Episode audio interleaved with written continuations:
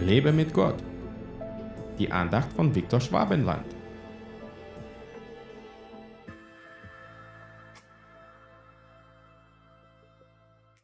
Und er spricht zu ihnen, es steht geschrieben, mein Haus wird ein Bethaus genannt werden. Ihr aber macht es zu einer Räuberhöhle. Matthäus 21, Vers 13. Jesus hat alle Händler und Geldwechsler aus dem Tempel mit Gewalt ausgetrieben, weil sie dort ein Bazar veranstalteten, statt zu beten. Ich kann mir gut vorstellen, dass Jesus heute durch die Gemeinden gehen würde und viele mit der Peitsche austreiben würde, weil sie dort einfach ihre Freizeit verbringen, statt zu beten und Gott anzubeten. Gebet als ein gewaltiges Werkzeug in unserem Mund wird oft vernachlässigt. Nur einmal die Woche zur Gebetsversammlung zu gehen, ist viel zu wenig. In manchen Gemeinden ist es auch nichts als fromme Gäste und kein herzliches Verlangen nach einer Gemeinschaft mit Gott und miteinander. Auch in der heutigen Situation sollten wir noch mehr nach einer innigen Gebetsgemeinschaft mit Gott suchen, anstatt sie als Ausrede zu nutzen, um nicht im Gebet zu wachen. Gott will wieder eine Armee der Beter erwecken, die mit ihrem Gebet die ganze Welt zur Veränderung bringen kann.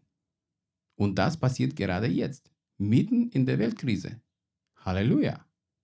Die Folge der Vernachlässigung des Gebets sieht dann so aus. Die Welt wird immer verrückter und die Sünde immer beliebter. Manche gewöhnen sich und sagen, Beten ist nichts für mich, weil ich lieber...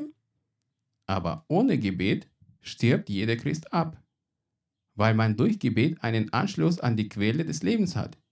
Ohne sie, ohne Jesus sind wir tot. Auch wenn wir die Bibel auswendig kennen. Ich wünsche mir, dass Gott durch Gebet in mir und auch in meiner Umgebung Dinge bewegen kann, die sonst nicht möglich sind. Ich will Dingen im Gebet befehlen, sich zu verändern, weil Gott mir diese Vollmacht anvertraut hat. Dafür muss ich ihn natürlich nach seinem Willen fragen.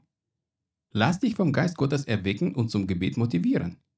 Erfahre die Macht des Gebetes, traue Gott das Unmögliche zu und bitte ihn, das für dich zu machen.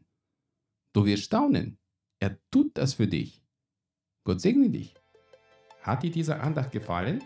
Dann teile sie bitte mit deinen Freunden. Ich würde mich sehr freuen, wenn du mich finanziell unterstützt, damit ich meine Andachten und andere christliche Inhalte im Internet kostenlos anbieten kann, damit der Segen Gottes weiterfließt. Infos dazu findest du unter www.viktorschwabenland.de-spende. Fühl dich frei und lass uns gemeinsam das Reich Gottes bauen.